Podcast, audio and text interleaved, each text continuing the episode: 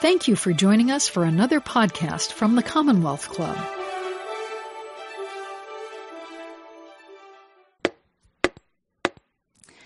Hello and welcome to today's meeting of the Commonwealth Club of California.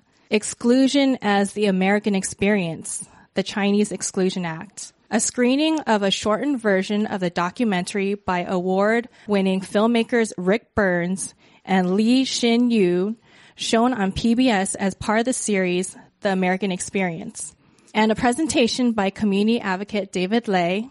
I am Virginia Chung, a member of the club's Asia Pacific Affairs member-led forum, and your chair for today.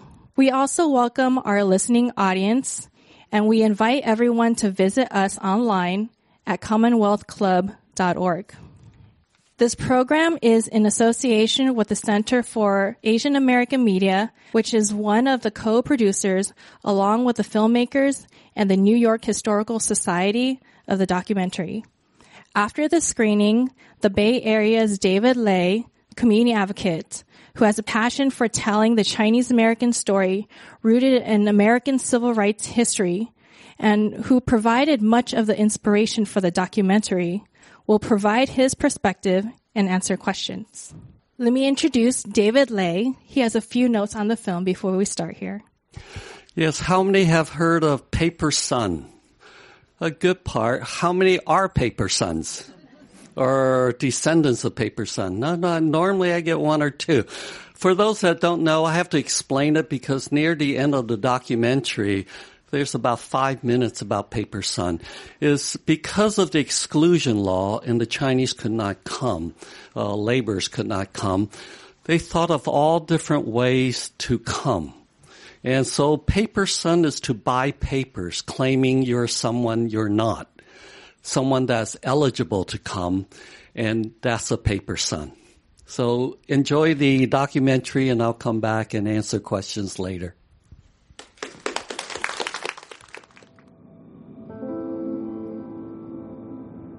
On June thirtieth, eighteen eighty-five, as the fundraising campaign for the pedestal of the Statue of Liberty finally began to pick up speed, a letter appeared in the pages of the New York Sun, written by a young Chinese immigrant and recent college graduate named Saum Song Bo, who had come to America years earlier as a small boy and who dreamed of becoming a lawyer.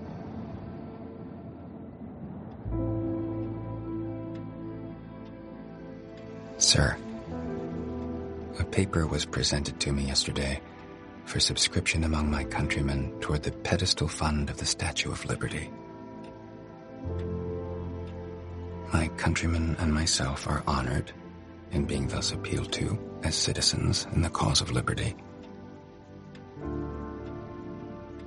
But the word liberty makes me think of the fact that this country is the land of liberty for all men of all nations except the Chinese. That statue represents liberty holding a torch, which lights the passage of those of all nations who come into this country. But are the Chinese allowed to come? Are the Chinese here allowed to enjoy liberty as men of all other nationalities enjoy it? Free from the insults, abuse, assaults, wrongs and injuries from which men of other nationalities are free.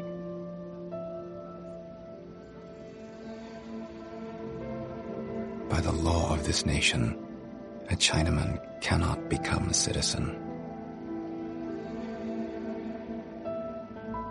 Whether this statute against the Chinese or the Statue of Liberty will be the more lasting monument to tell future ages of the liberty and greatness of this country will be known only to future generations. Saum Song Bo.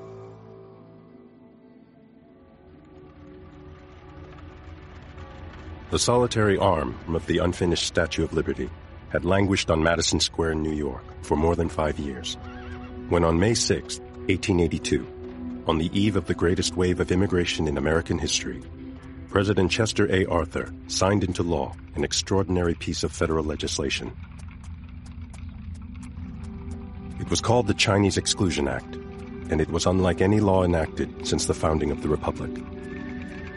Singling out as never before a specific race and nationality for exclusion, it made it illegal for Chinese workers to come to America, and for Chinese nationals already here ever to become citizens of the United States.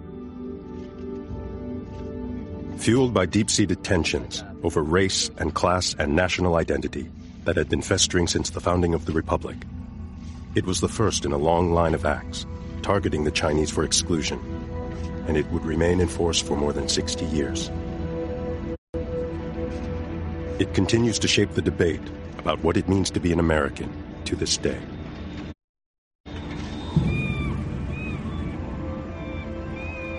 Chinese Americans always have this identification with the founding principle of this country, so beautifully laid out by the founding fathers and so eloquently articulated in the Declaration of Independence and uh, in American Constitution.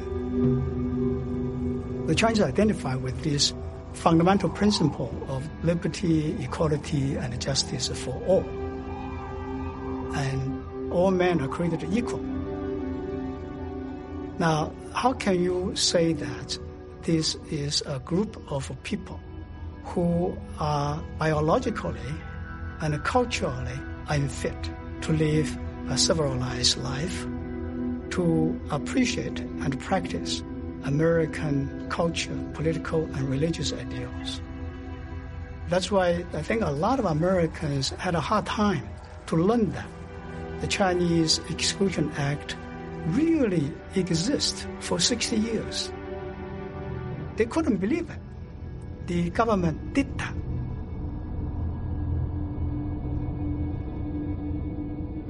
We have to remember that for most of the nineteenth century, immigration into the United States was basically open. You just showed up.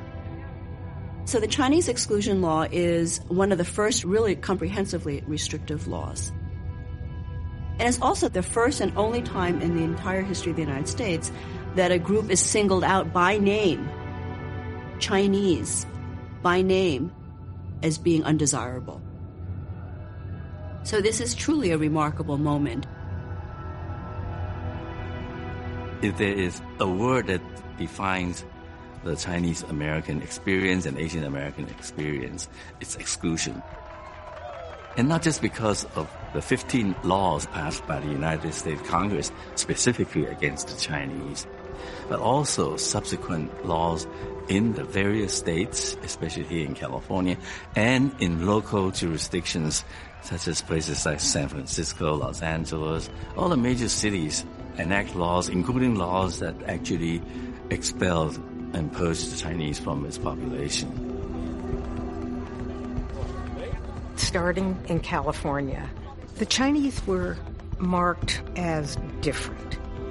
And I see the eighteen eighty-two bill as a link in a chain of bills and a chain of legislation and race riots and purges that are trying to move the country toward ethnic cleansing. The eighteen eighty-two bill was not about labor. I think it was about white purity and how do we get rid of people who are different. We focus a lot on the Exclusion Act from the point of view of racism. We can't help but talk about racism in the nineteenth century. But again, we come back to the fact that we haven't learned our lesson. We talk about nineteenth century and its racism as if it's in the past. It's all done with. No, it isn't. We have yet to resolve this in our twenty-first century. I mean, history is complex and it's a mixed burden. We can talk about the war against the Chinese leveled by California, but we can also say that California was a laboratory for the larger process of adjustment that began nationally. There's very little in California that's exclusively California. Most of what goes on in California is America. Remember um, Wallace Stegner said about California, it's like the rest of the country, only more so. Many people think of this exclusion law as being very racist, very unfair. But if you look at the world at that time, every country was like that, and almost every ethnicity. Try to be a citizen of China or try to be a citizen of Japan is impossible unless you're ethnically Chinese or Japanese. But this is a group of people, Chinese-American, the Chinese that were here, who actually fought back and made America better than what it was and helped make America what it is today, the values that we have, including equal protection under the law, rights to education, what it means to be American, what makes you American, to be born here. All these weren't defined.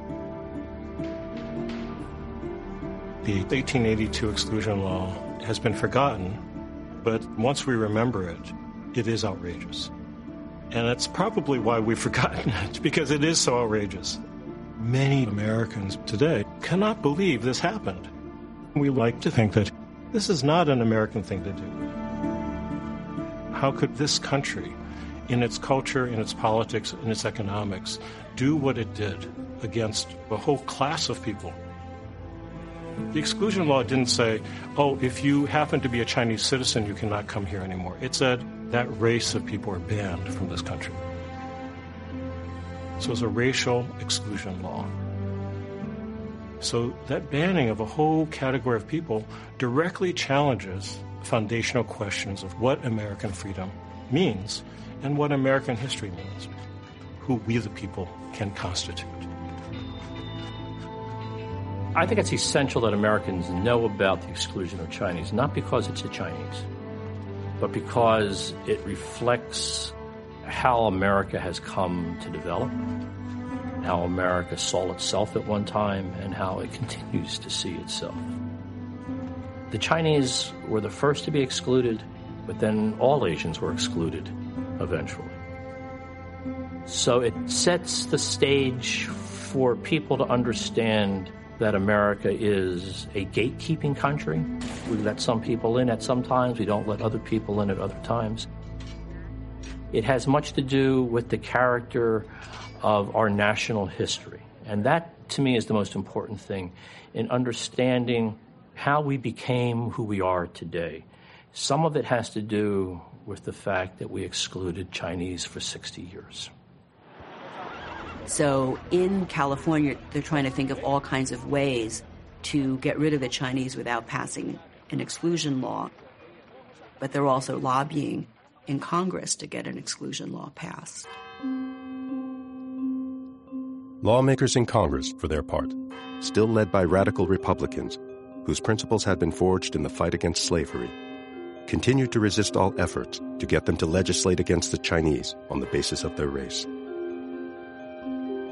But by eighteen seventy-five, the political dynamic in America had begun to shift, as Democrats in Washington began to understand that the Chinese issue could be indispensable to the post-Civil War rehabilitation of the Democratic Party.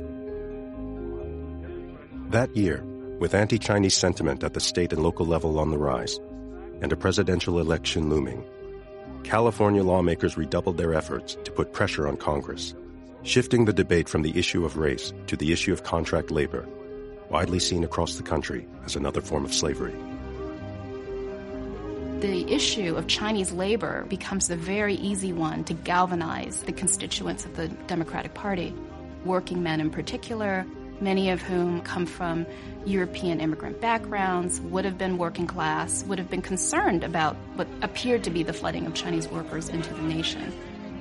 The Democratic Party is seen as a protector of working men's rights and a guarantor of their opportunities. And that's where we don't have just simply a local story, but one that then has large national resonance.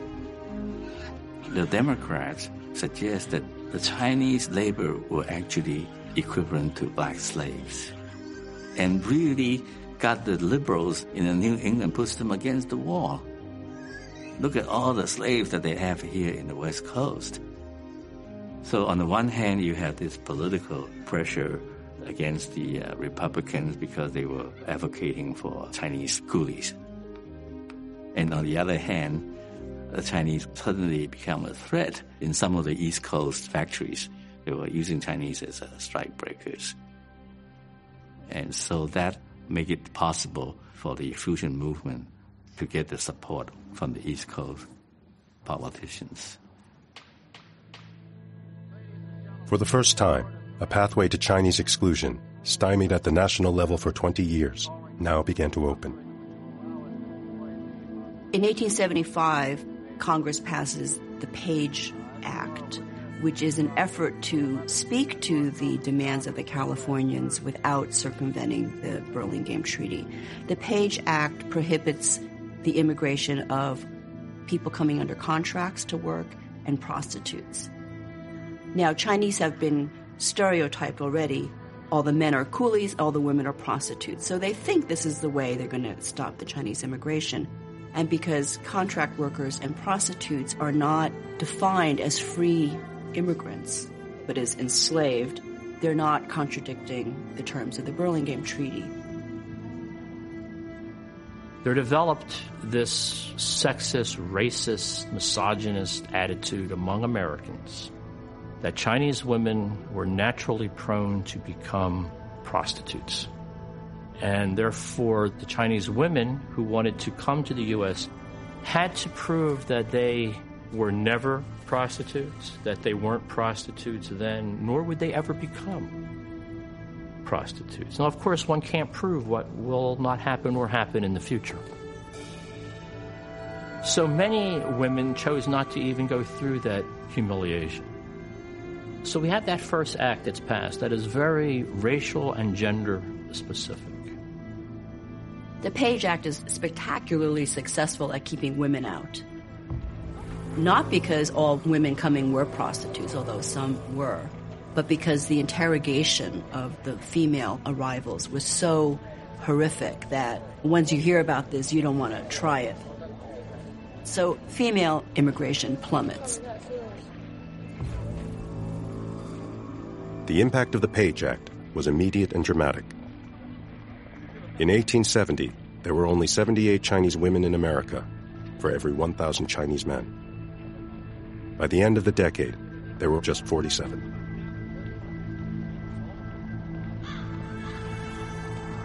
When the United States Congress passes the Page Act in eighteen seventy-five, and it bans most women except merchants' wives, from entering the country. That's ethnic cleansing. Without women, there won't be family, progeny, lineage, children. And so the population will just die off. And it was intended to die off. By eighteen seventy-six, a starkly reconsolidated white racial calculus was on the rise across America, from the streets of San Francisco to the halls of Congress. That year, Reconstruction would collapse entirely in the bitterly contested presidential election of eighteen seventy-six, when Republicans in Congress, choosing self-interest over justice and equal rights, agreed to withdraw federal troops from the South in a backroom deal that sent their party's nominee, Rutherford B. Hayes, to the White House, even though he had lost the popular vote to his Democratic rival, Samuel Tilden. During the campaign itself, platforms of both major parties openly called for excluding Chinese. It came at a time when American politics was sort of balanced on a knife's edge between Republicans and Democrats. If you look at the period between eighteen seventy-six and eighteen ninety-six, you have five presidential elections in that period. They were all very close. The eighteen seventy-six election, in which the winner of the Electoral College and the winner of the popular vote were different, the difference in the Electoral College was one vote. Now, California had six electoral votes. Maybe they're decisive. Oregon had three. Nevada had three. Maybe they're decisive. So the pandering for political support from the Pacific Coast votes converts what would have been a local issue with local agitation into a national political issue. Legitimized by recent federal legislation and the stunning outcome of the eighteen seventy-six election, a rising tide of political reaction now washed back across the country to California. The minute the northern troops are withdrawn from the South and Reconstruction falls apart and the South is voting again in Congress and can take apart the civil rights victories of the Civil War, it becomes an invitation to race wars. So you have in California a political movement for exclusion. You have all this legislation going on. You have violence. You had gangs of kids that would throw rocks at the wagons of Chinese arriving from the docks on their way to Chinatown. They'd stand on the bridge and throw rocks at people or spit upon them. It was horrific. And then Chinese become the target of a so-called workingmen's party and a workingmen's movement. Dennis Kearney, a recently naturalized Irishman, emerges as a leader of the Workingmen's Party in San Francisco. He was very effective in pointing to Chinese immigrant men, male laborers, as being the source of the white workers' trouble because the Chinese immigrant was the tool. He was the slave of a fat cat industrialist boss who was exploiting workers, not paying a living wage, and out to prevent white workers from gaining their fair share. The city of San Francisco actually had to dispatch police and citizens groups to hold back these mobs. And now in Congress, the firewall of Republican opposition itself began to crumble. So finally, the issue had been agitated for such a long time, and the political impact of the issue had taken root in the Congress, that you got the eighteen seventy-nine fifteen passenger bill. That was a bill that said that there could not be more than fifteen passengers of Chinese background on any ship entering the United States, and otherwise the ship would be turned back and the captain would be fined and so on and so forth. In the first major debate in the Congress on the eighteen seventy-nine fifteen passenger bill, Senator James G. Blaine of Maine broke from the Northeastern Republicans who basically opposed Chinese exclusion to support exclusion.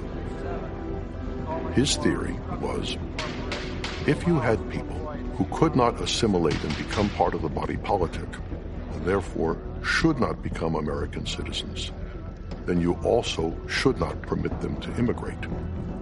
Because if you allowed them to immigrate, you would always have a political underclass seething with resentment, unable to enjoy the full fruits of the American dream. That, he said, would create social problems for the country.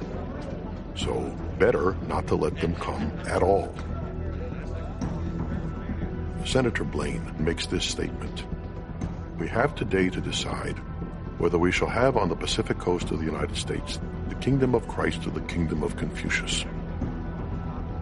So a choice had to be made. Restrict immigration and restrict citizenship rights, or give the Pacific coast over to an alien culture and an unassimilable population unfit for citizenship. Now, the fifteen passenger bill ultimately got vetoed because President Rutherford Hayes, on the advice of his Secretary of State, said, we have treaties with China, the Burlingame Treaty specifically, that appears to allow for the free movement of peoples between China and the United States. And the eighteen seventy-nine legislation violates the treaty. People in the Congress knew it violated the treaty. And at the same time, however, President Hayes then sent a delegation to China to renegotiate the Burlingame Treaty so that some kind of legislation could pass. And that negotiation gave the United States the right to restrict or to suspend immigration of Chinese labor. Chinese government really didn't want that treaty. America pushed it on them. China objected, but America assured them that the treaty would be administered in a fair way.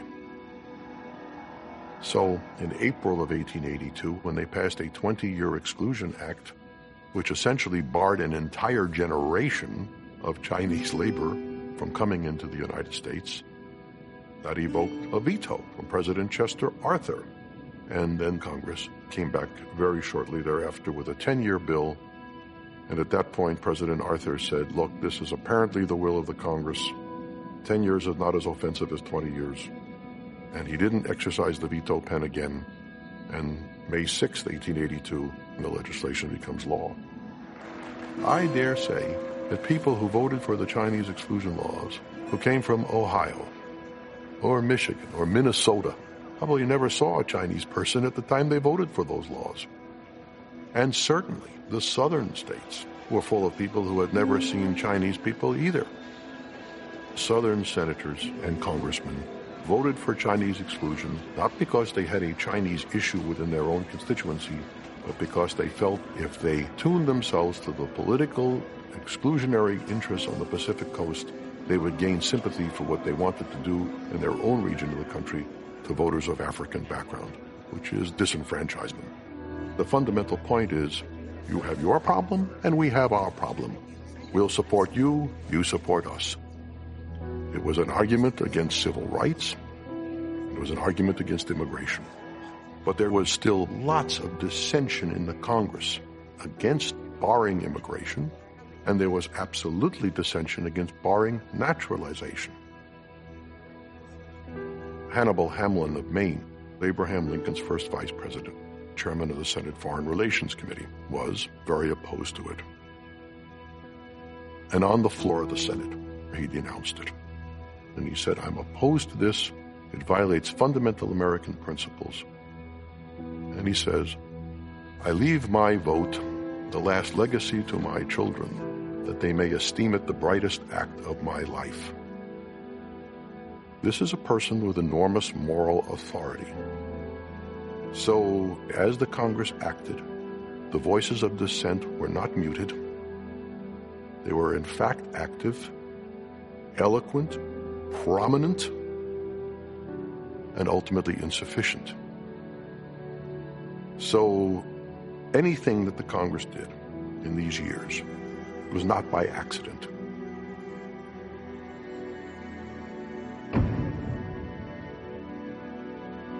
It really did two things. One was an exclusion from immigration, and the other thing was an exclusion from citizenship. There were Chinese that were legally in the United States, coming from the time of the California gold rush, and then in much greater numbers in connection with the construction of the Transcontinental Railway. So at the time, there were approximately one hundred five thousand Chinese in America. Now, they were just two-tenths of one percent of the overall American population. So what happens to the people who are already here, people legally in the United States? And what that law said was these people cannot assimilate. They are too different in terms of their culture, in terms of their appearance, in terms of their language, the clothes that they wear, and the food that they eat, and the gods that they worship. They cannot assimilate into the American population, and in that sense, they are different from European immigrants. So we're going to make, as a Congress, a judgment. We're going to say that because they are an unassimilable population, they cannot come to the United States, and those who are here cannot become American citizens. Once exclusion was the law of the land, then Chinese immigrants turned to trying to figure out how to open up avenues within the laws. We know how active Chinese immigrants were in resisting, protesting, challenging these laws by every means possible. By writing to presidents, talking about the injustice in the newspapers, and taking cases to court. You see people immediately taking up the pen and writing essays. You have Chinese intellectuals who are here in the United States during this period, like Wong Ching Foo, for example, who writes and decries the Chinese Exclusion Act as, you know, anathema to American values, and says, why are you particularly persecuting the Chinese? Wong Ching Foo on the East Coast organized the first Chinese-American civil rights organization to advocate for the Chinese. If there's a hero for me in Chinese-American history, he would be the first one on my list because he was totally fearless and very articulate. And he used American rhetoric and ideas to challenge the exclusion law. He started a newspaper called the Chinese American, the first time that term was ever used. And he thought the Chinese would become American and should vote, and this is a country that Chinese should settle. What made the Chinese survive the most difficult conditions in this country is mainly their identification with American founding principles and also their faith in themselves. And they refused to be excluded. No nation can afford to let go its high ideals. The founders of the American Republic asserted the principle that all men are created equal and made this fair land a refuge for the whole world. Its manifest destiny, therefore, is to be the teacher and leader of nations in liberty. Its supremacy should be maintained by good faith and righteous dealing, and not by the display of selfishness and greed. But now, looking at the actions of this generation of Americans and their treatment of other races, who can get rid of the idea that that nation, which Abraham Lincoln said was conceived in liberty, waxed great through oppression, and was really dedicated to the proposition that all men are created to prey on one another? How far this republic has departed from its high ideals and reversed its traditionary policy may be seen in the laws passed against the Chinese. Yang Fo Li, The Chinese Must Stay, The North American Review. This is the basic theme in Chinese-American history. The Chinese Americans always challenge the anti-Chinese act and policies. They always appeal to the American judiciary system to protect their rights. Under the most difficult conditions, these people actually did not give up their faith. They fought. They fought for decades. It is a remarkable resilience. Between the Exclusion Law eighteen eighty-two and nineteen oh five, there were more than ten thousand lawsuits the Chinese filed with the federal courts. And about twenty of these went to the Supreme Court. And the population of Chinese in America was about one hundred ten thousand at the time. This is eight, nine percent of the people sued the federal government to change this. Chinese used the courts in large part because they didn't have access to the ballot box. They didn't have the vote. But they knew they could use the courts, so this becomes their principal strategy for legal change. And from the eighteen eighties through the end of the nineteenth century, there are a slew of constitutional cases. One type has to do with immigration, and the other type has to do with civil rights. They mostly lose the immigration cases. But in the question of civil rights, it's a little more mixed.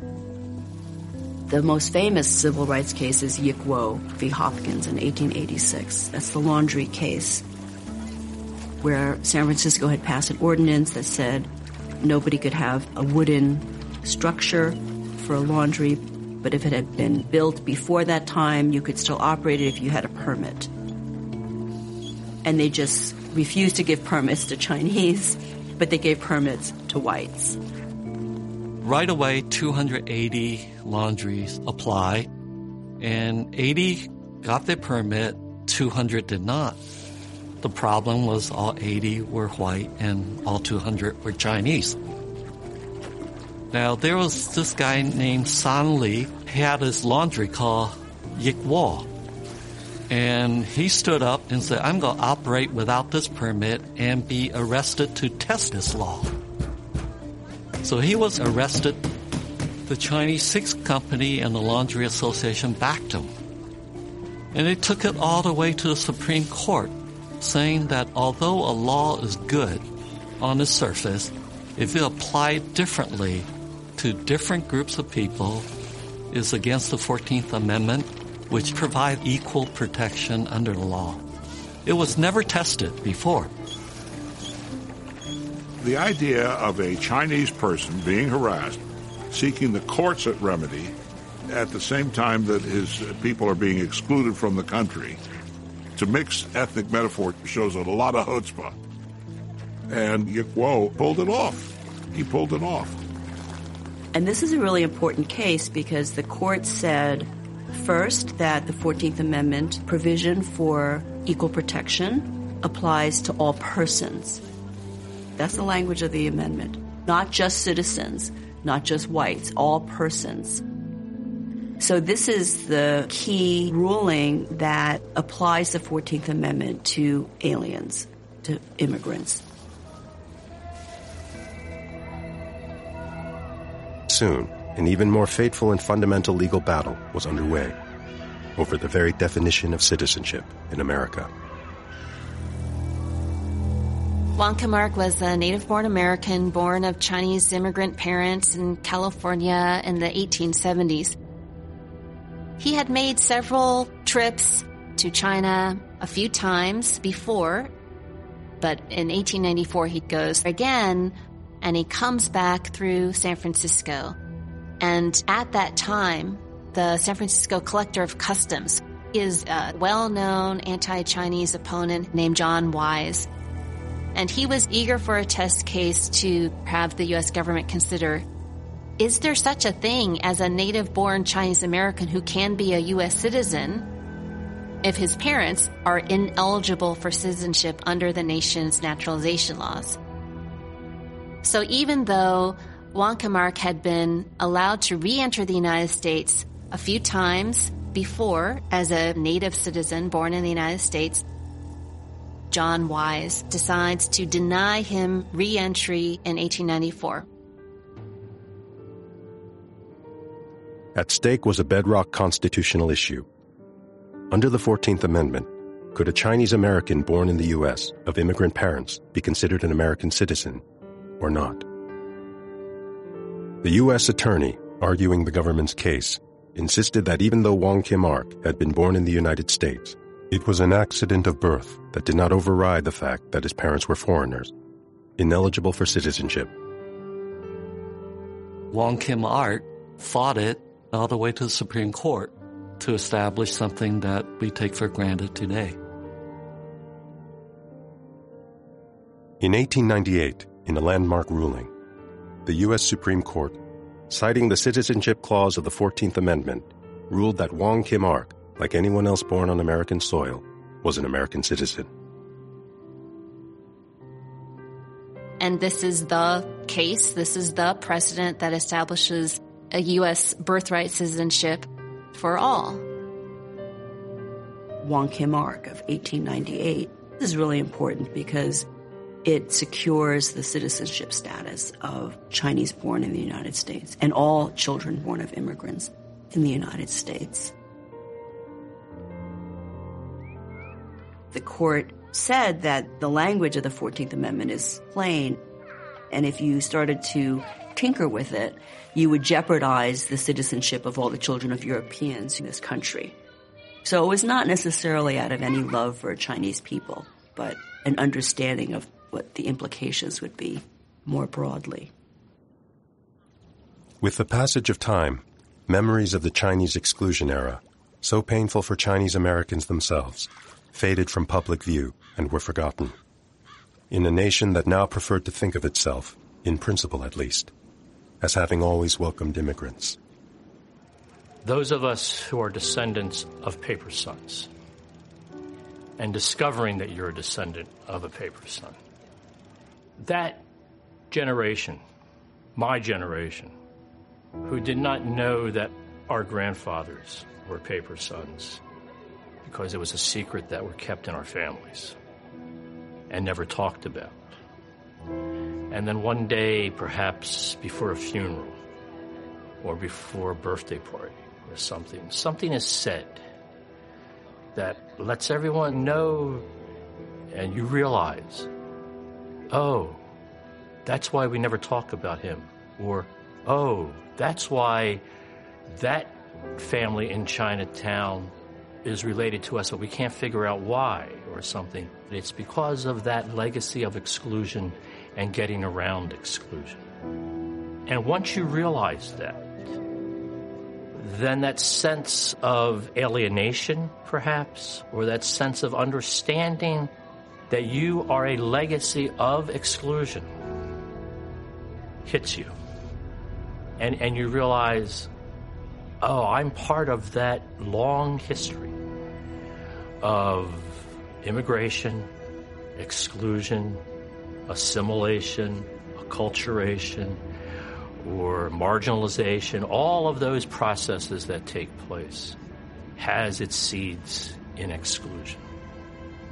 It made me feel even more part of that flow of generations of um, that Chinese experience in America. And for those generations who came after, who didn't have to face exclusion, I don't think they fully understand that because they never had to deal with it. We only have to pick up a newspaper or listen to the news or read a blog about immigration today to understand why immigration is a complicated matter in the United States. The history of Chinese exclusion highlights that we have had a complicated relationship about immigration from the very beginning, and that it's that duality of welcoming immigrants, of understanding their need, our dependence on them, how they contribute to the United States, as well as our fear and anxiety of the different, changing demographics, changing economic structure. That has made us who we are. That duality and our complicated relationship of immigration has shaped who we are as a nation. It shaped our economy, our society, our politics, and it continues to shape our ongoing understanding of what it means to be an American and how we continue to debate that to this day. Gentlewoman from California. Mister Speaker, I rise in support of House Resolution six eighty-three. Today, for the first time in one hundred thirty years, the House of Representatives will vote on a bill that expresses regret for the Chinese Exclusion Act of eighteen eighty-two, one of the most discriminatory acts in American history. Over a century ago, the Chinese came here in search of a better life. During the California... When we look back, I think we can learn that the Chinese have this uh, resilient faith in the founding principles. I think that's Chinese Americans' uh, contribution to this grand American experiment. The exclusion law can be seen as a fundamental flaw, a huge mistake in that historical process of great experiment. I think if you really look at this uh, system, you can also say that, you know, the exclusion law was democratic, was legal, but it was wrong. So something wrong could be done in that process of building a democratic system there. On the other hand, even under the enormous difficult circumstances, with so many disillusions, so many disappointments, and so much suffering, generations of Chinese Americans never give up their faith and their hope. And I think that's very remarkable.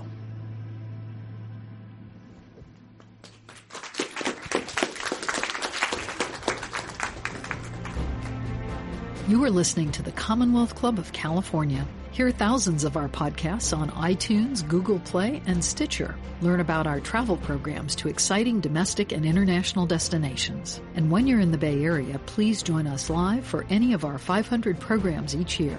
You can find us online at commonwealth club dot org. Now back to our program. Thank you, everyone, for watching the Chinese Exclusion Act.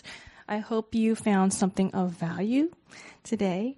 And I would like to welcome back David Lay, who is going to provide his perspective and also entertain questions.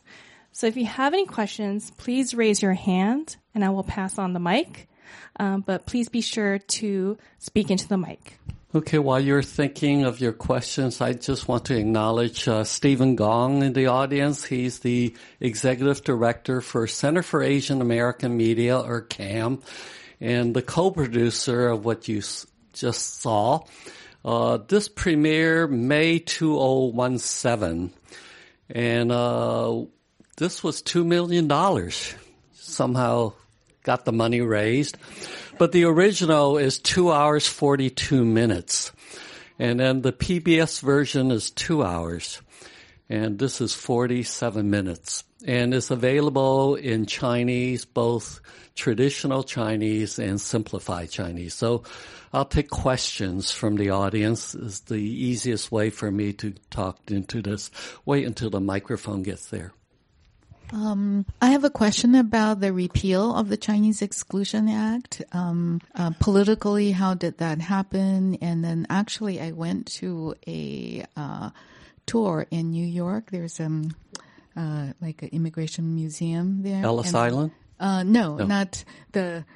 They ha- uh, You know, it's a tenement museum, okay. tenement museum. So they talked about the Chinese Exclusion Act there, and they mentioned, I think, um, uh, uh, a politician who was uh, white who was against it from the beginning. And he has such a long congressional career that he actually um, took part in the ex- uh, repealing. Repeal. Yeah. Okay, in the original document, it does cover the repeal in nineteen forty-three. Remember, the uh, America went to war with uh, Germany, Japan, Italy, the Axis, and China was an ally. So the Japanese was using the Exclusion Act in their propaganda. They want to have all the Asian countries get together, and so it's why would you support a country that won't let you in? So Congress quickly, in its wisdom, repealed the Exclusion Act after sixty-one years, and but they put a quota on the Chinese. Uh, the quota was one hundred five Chinese a year can come. I was, my family of six, in nineteen fifty-six, took up six of those one hundred five slots. It was like winning the lottery six times over. And that didn't change until nineteen sixty-five, when the, after the Civil Rights Act, he says, well, the, these quotas we have for these different countries doesn't add up. So then the Chinese, it became more equal between all the countries. But the most important thing on the repeal of the Exclusion Act was Chinese that were here can become naturalized citizens.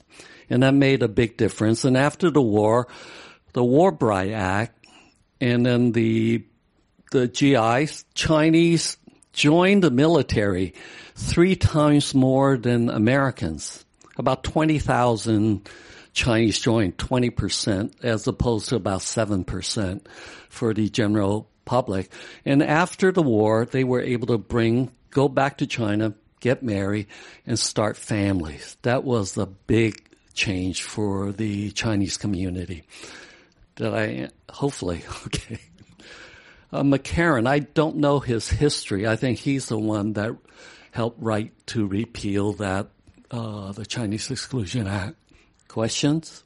Uh, how are people able to get copies or uh, show the full film? The uh, P B S. You can go to P B S to two hours for the two hours forty-two. No, Unfortunately, the two-hour version. Unfortunately, the two-hour version. You would have to have D V R'd it. The P B S video at the P B S dot org uh, site is selling the full uh, festival cut, as we call it, two hours and forty-two minutes, and it does, as David says, it is subtitled, both Chinese and simplified. But that's where you can get it, and it's on sale now. I think it's only about fifteen dollars, maybe eighteen dollars, and and I highly recommend it. Thank you, Stephen. Other questions? Hi. Um, I wanted to ask about other ways that – were there other ways apart from paper suns to, that Chinese were using to get sort of access to the country? Wasn't there a merchant there, if you could get like – if you had – Yes. There's uh, – merchants were able to come because the U S wanted to continue to trade with China. Uh, students and scholars can come. Uh, diplomats – and you can come as a tourist, but you have to post a bond. Uh, I went to NARA finally and got my grandfather's paper, and he posted ten thousand to come as a tourist in nineteen twenty-one. But because you can come as a merchant, many of the businesses, uh, Chinese businesses, ended up with a lot of partners. I think the minimum requirement to qualify you as a merchant is five hundred dollars. So I've been to NARA, the National Archive, to look up these documents of partnerships. I've not seen an investor that invested less than five hundred dollars. They were all five hundred dollars and up. So that was the way, that was another way to be a merchant to qualify to come. Also later on, if you were a performer, uh, opera performer, they were able to come because thanks to P T Barnum, he needed, uh, acrobats and so on. So the Chinese hired his lawyer to allow actors to come, and that became a big part of San Francisco. The, uh, the Chinese community to have these entertainment. They brought the news. They were the mass media. And it changed the culture of the Chinese here in America. Hi, David. Thank Hi. you. Um, I, as an educator, this is obviously a very valuable piece of Chinese American identity or history. I'm wondering, um, is it possible to make this film more easily accessible for schools? Um, and as part of the curriculum. Afterwards, you can talk to Stephen at camp. There's a whole curriculum done with the Oakland School District. Uh, and it's available, it's free. So, and also Stanford, their SPICE program is working on this right now to make it available to different grade level. Uh, The Chinese still talk about our contribution in building the railroad. And that's very easy. You said, well, the Chinese built the railroad. We provided labor, and kids understand that right away. But these equal protection under the law, right to a public education, birthright citizenship, including political asylum, that was a Chinese case as well, uh, they're much harder. And that's why the original document tree was two hours, forty minutes, and they wanted even longer. So, yes, it's complicated. We're trying to figure out how to do it for younger people and students. So I think we're just about to launch. We have it. and But Stanford's still working on theirs. So it's not available yet.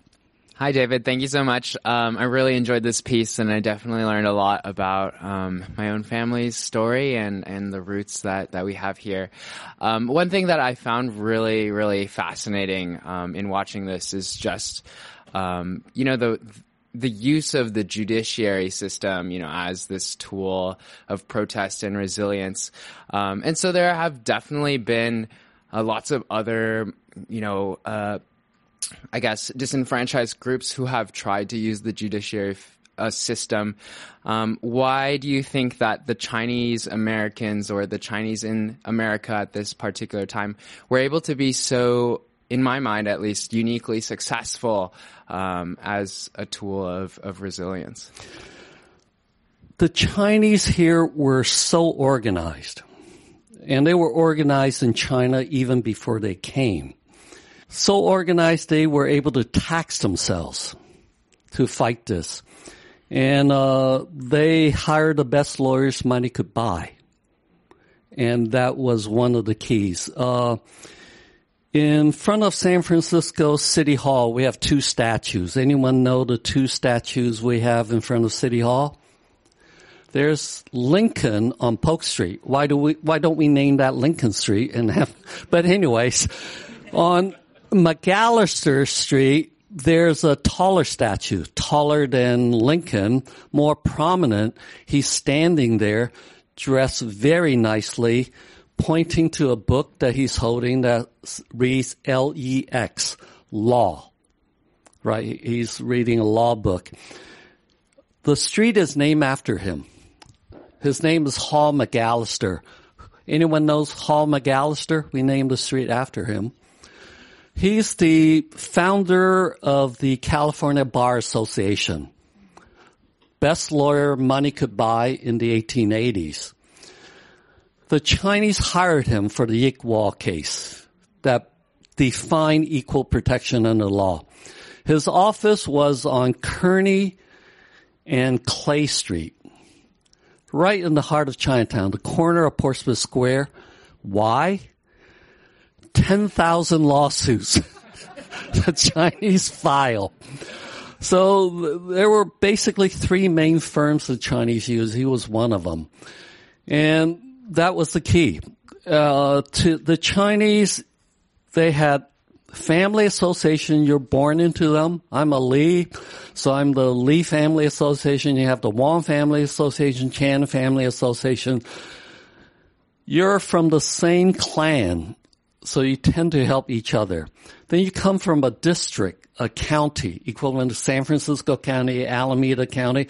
But in China, this area, every county had a different dialect. So it's natural that you stay with the people that spoke your language. So as soon as you got off the boat, your district association will, will be there at the pier and shouting out in that dialect, anyone from this area, they will pick them up, give them housing, take them back to their boarding house, their district boarding house, and they register there. And then you have all these district associations sent representative to the Chinese Six Company, representing six of the counties. And they basically had the right to tax people, especially when they exit. They had a exclusive right with the shipping line, not the shipping line, the passenger line. Before you can buy a ticket, you have to get an exit visa from your district association. And they, in the nineteen hundreds, was nine dollars. By the twentieth century, it was eleven dollars. One dollar went to hiring a lawyer. One dollar went to the hospital.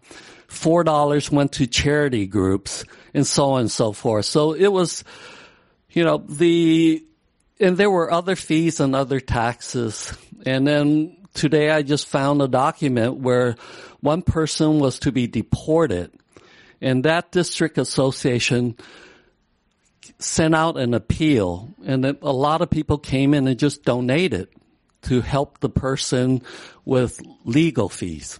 So the Six Company and the district association did a lot of these kind of work, and that's why I think all these big-time lawyers for those days were hired to achieve uh, all these lawsuits. Before the movie started, you mentioned paper sons. And um, I still don't quite understand the concept of paper sons. Okay. Remember we had an earthquake and fire in nineteen oh six? City Hall burned down, as well as the uh, Department of Records. All the records were destroyed. So all of a sudden, out of the this disaster, for the Chinese, they saw it as an opportunity. If you're born in America, you're a citizen, right? Because Wong Kim Ark, eighteen ninety-eight. So all these Chinese knew City Hall didn't have anything. So they show up, says, I, I was born here. On what, what street, such an address? And by the way, I have three sons in China. that now I want to bring over. Uh, fraudulent, yes, but it was an opportunity, and it was, you know, to fight this exclusion that the Chinese always felt it was unfair. One of the reasons why the why America, and you saw it on the documentary, felt the Chinese can never be Americans because Chinese don't understand democracy, liberty, because the Chinese have had lived under a monarchy for three thousand years. Just as this country felt Catholics should not be president because they will always report to the Pope, be loyal to the Pope until Kennedy, right?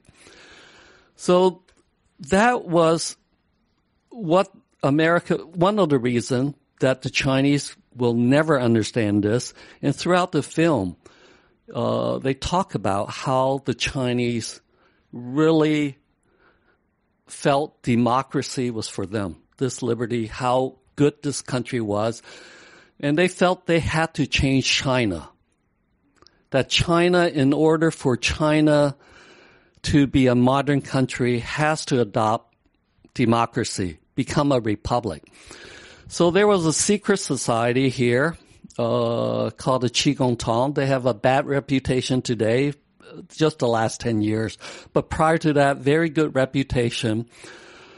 They're a secret society because you're going to overthrow a government, the Qing government in China, Manchu, foreign dynasty, the last dynasty in China, so you had to keep it secret.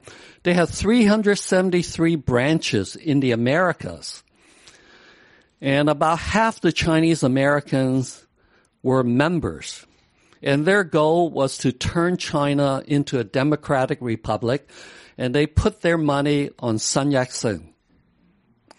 And in nineteen eleven, when he was in this country raising money and giving speeches, his people seceded. They overthrew the Manchu, and China in nineteen eleven, October tenth, became the third democratic republic in the world. Because they're the third, America was the first to recognize China in nineteen eleven. The other, the only other country was France. America first, France, and then China was the third. It didn't turn out that well for China because they went through civil war and all that. But it was a democratic republic. The one hundred thousand Chinese we had in this country really believe in this system, supported it, sent back money. I see letters from Mexico, the branch in Mexico, saying, we're starving here, but we're going to send a nickel this month. And they turned this country of four hundred million into a democratic republic. So how can you say this group of people did not love, uh, did not have this concept of democracy, being a republic, the three court, uh, three branch system? And they really want to replicate this in China. Those are some of the thing that these incredible people, uh, incredible people did do. So one more question. Thank you, David. Actually, I was one of those that saw the long version, and I decided to see the shortened version. And yes. I just wanted to ask if you can mention something about the exhibit uh, oh, that yes. is available for those that live here in the Bay Area, San Francisco, that may be interested in the exhibit yes. David can mention. This started, uh, this whole concept started off with an exhibition in New York, the New York Historical Society, the oldest museum in America, eighteen oh four. And they decided to do an exhibition on Chinese in America. And they picked this topic. And I was really blown away. I said, this is a West Coast thing, and why would East Coast do this? But they were able to raise the money to put on that exhibition. I think it cost them more than two million dollars to put on that exhibition, and it ran for a while. Then went to Portland, and after Portland, uh, it came here to San Francisco, where it still resides permanently. They gave it to San Francisco. And Rick Burns, uh, who did this, he was on the board of the New York Historical Society. He says, I'm a historian. Why have I not ever heard about this Exclusion Act and what the Chinese did.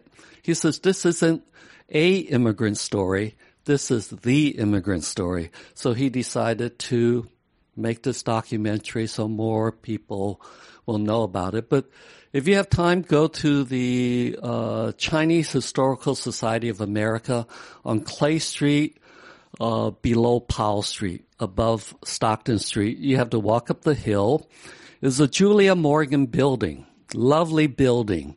Uh, was a former Y W C A. That's why Julia Morgan, she built most of the Y W C A in those days. And uh just go and see the exhibit. It's quite nice to continue this conversation. Well, thank you very much.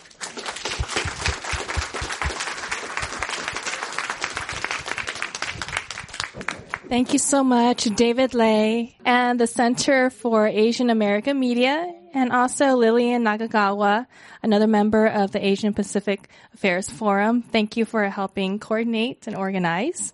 And we also thank our audiences here as well as those listening to the recording.